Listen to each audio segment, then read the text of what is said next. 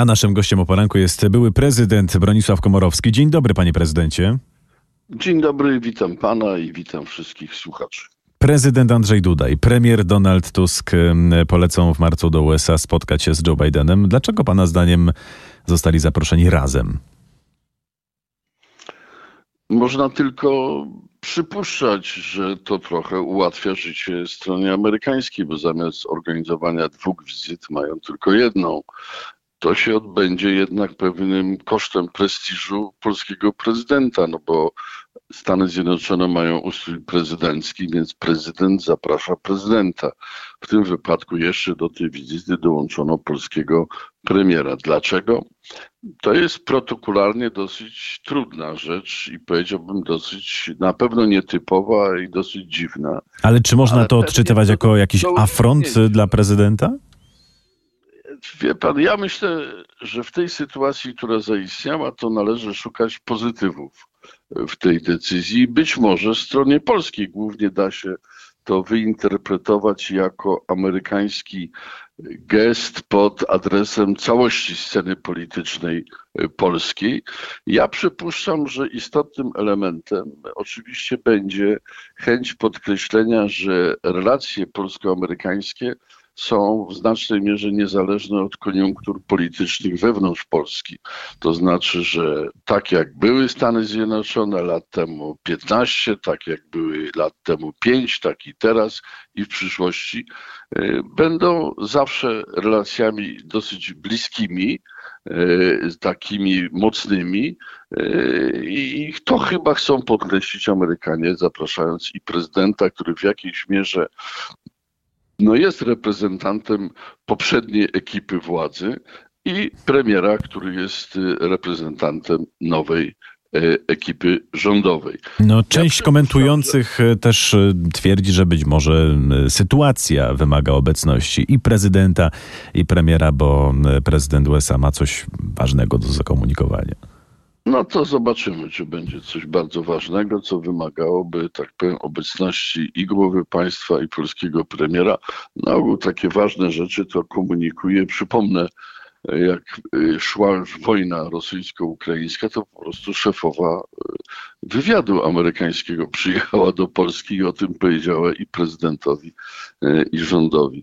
Natomiast być może strona amerykańska chce wykorzystać fakt, że będzie miała, za, będzie miała jednocześnie i właśnie prezydenta, który reprezentuje, jakby powiedzieć, siły poprzedniego porządku, a który zawierał umowy na, na, na dostawy sprzętu, na, na elektrownie jądrowe w Stanach Zjednoczonych i nowego premiera, który będzie decydował o pieniądzach wydawanych na te e, umowy.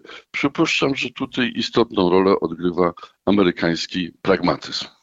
Czyli generalnie e, prezydent Andrzej Duda nie powinien się jakoś bardzo gniewać na to, że będzie miał u boku Donalda Tuska. Trudno się gniewać na e, supermocarstwo, e, szczególnie wtedy, jeżeli się nie gniewało w momencie, kiedy w czasie wizyty prezydenta Stanów Zjednoczonych w Polsce no, go, wyrugowano go z roli gospodarza miejsca. Przemawiał na spotkaniu z Polakami, najpierw ambasador amerykański, a dopiero potem polski prezydent pod Zamkiem Królewskim w Warszawie. A nie ma pan wrażenia, że mm, też nawiązując do tej kwestii omówienia jakichś ważnych spraw, że ostatnio gęstnieje atmosfera w związku z tymi informacjami o możliwym, no nie wiem, ruchu wojsk rosyjskich w państwach bałtyckich? Nie, jeszcze raz powiem, że no, takie informacje strona amerykańska dzieli się nimi nie poprzez rozmowę prezydenta z prezydentem i premierem, z polskim prezydentem i polskim premierem, tylko przez informacje przekazywane przez urzędników, e, urzędni, przez e, szefów wywiadu, no albo przez ambasadora, no, jakiegoś wysłannika do Polski. Nie sądzę, no dlaczego akurat Polskę by miano specjalnie tak powiem, briefować w kwestii sytuacji w krajach nadbałtyckich. Nie A może chodzi o to, żeby trochę uspokoić nastroje po tym, nie, co Donald pan, Trump mówił gdyby, w sprawie NATO? Gdyby, gdyby tak było, jak pan sugeruje, no to by zaproszono w pierwszym rzędzie prezydentów i premierów Litwy, Łotwy i Estonii, a tego nie, się nie robi. Natomiast tak, być może po słowach Trumpa, tam się w tej chwili w Stanach Zjednoczonych przecież toczy kampania wyborcza, być może to będzie okazja dla Bidena, aby e, jakby zakwestionować e, e, polityczne kalkulacje swojego rywala, czyli Trumpa, a w krajach tutaj tego rejonu, co naszego rejonu, no jednak starać się umocnić przekonanie, że Stany Zjednoczone bez względu na okoliczności właśnie polityki wewnętrznej, w tym wypadku w Stanach Zjednoczonych, będą się wywiązywały ze swoich zobowiązań sojuszniczych. Tak to mogłaby być dobra okazja. A myśli pan, że e, ewentualny Trump no, w tej sytuacji mógłby aż tak upaść na głowę, żeby no, sugerować choćby opuszczenie USA e, przez USA NATO? Czy to jest tak, e, nie, czy aż tak nie, amerykańskie nie, show polityczne nie pójdzie daleko? Nie, nie, nie. Trump oczywiście był i jest zwolennikiem e, rozluźniania relacji czy zobowiązań Stanów Zjednoczonych wobec Europy i wobec NATO, no bo jest zwolennikiem i był zwolennikiem angażowania się coraz większego w rejon e, azjatycki. Ale pragnę przypomnieć, że on to mówił przed nie tylko poprzednimi wyborami, ale jeszcze przed tymi wyborami, które wygrał, a kiedy wygrał, no na szczęście tych różnych swoich pomysłów nie realizował. Więc to jest trochę takie stroszenie piórek, dla nas nieprzyjemne i o tyle groźne, że zdradzające fakt, że w myśli politycznej amerykańskiej no jednak drzemią tego rodzaju przekonania o tym, że e, Stany Zjednoczone mogą kosztem bezpieczeństwa Europy zmieniać ewentualnie swoją politykę zagraniczną i politykę bezpieczeństwa. Panie prezydencie, e, wczoraj minister spraw zagranicznych Litwy opublikował na Twitterze taką serię wpisów, z których wynika, że no, sytuacja jest poważna i oni wiedzą, że mogą e, no, być za chwilę w trudnej sytuacji. Napisał, że po monachijskiej konferencji bezpieczeństwa jest smutny. Czyli, jak rozumiem, nie bardzo jest zrozumienie dla ich obaw, Litwinów. Wie pan, no, to jest trudny proces zmiany przez świat zachodni swojego podejścia do bezpieczeństwa Europy Wschodniej czy Środkowo-Wschodniej. Ono następuje. No, pierwszym takim wielkim krokiem, no to jednak było po prostu przyjęcie najpierw Polski Czech i Węgier, a potem także i krajów nadbałtyckich do NATO i do Unii Europejskiej. No to była wielka zmiana. Teraz ta zmiana nastąpi, po, po, się pogłębiła y, z korzyścią dla bezpieczeństwa naszego regionu po wybuchu wojny rosyjsko-ukraińskiej. No proszę zwrócić, to była no, przełom kopernikański w polityce niemieckiej nas, na przykład nastąpił.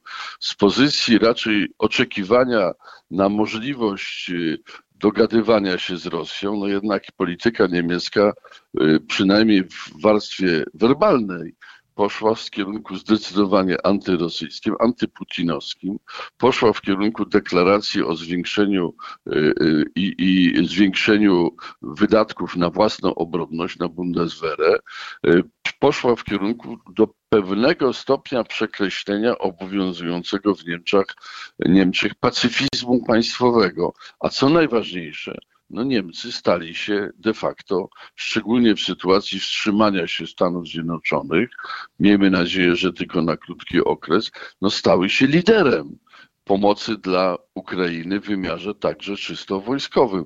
Więc ta zmiana następuje. Ona chcielibyśmy, żeby nastąpiła jeszcze szybciej, żeby nastąpiła, była głębszą zmianą.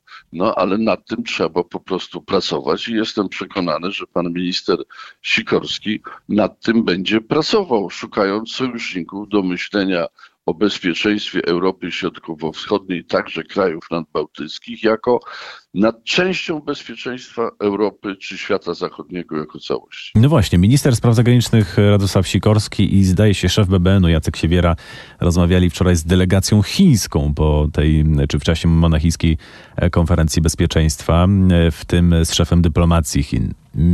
No i właśnie, czy będzie no, jakiś taki, jakaś taka większa odwilż w relacjach polsko-chińskich? To jest też y, jakiś sposób na no, budowanie sobie tej y, sieci sojuszników, z którymi ewentualnie można uzgadniać ważne kwestie. Wie pan, na szczęście nie ma potrzeby odwilży w relacjach polsko-chińskich, bo one są względnie dobre albo na pewno są poprawne.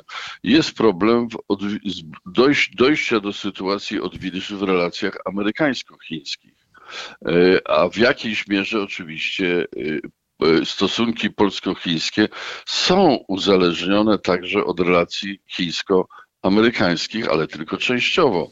Europa, a my jesteśmy częścią Unii Europejskiej, no, utrzymuje z Chinami jak najlepsze relacje, przede wszystkim w wymiarze handlowym.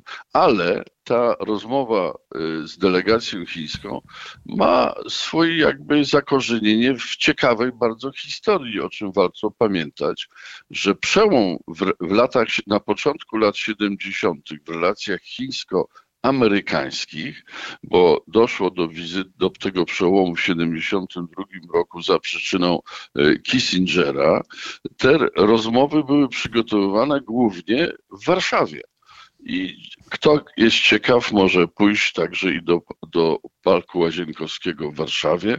Na tak zwa, na przy wejściu do Pałacyku Myślewickiego jest tablica poświęcona tym rozmowom, które przyniosły gigantyczny skutek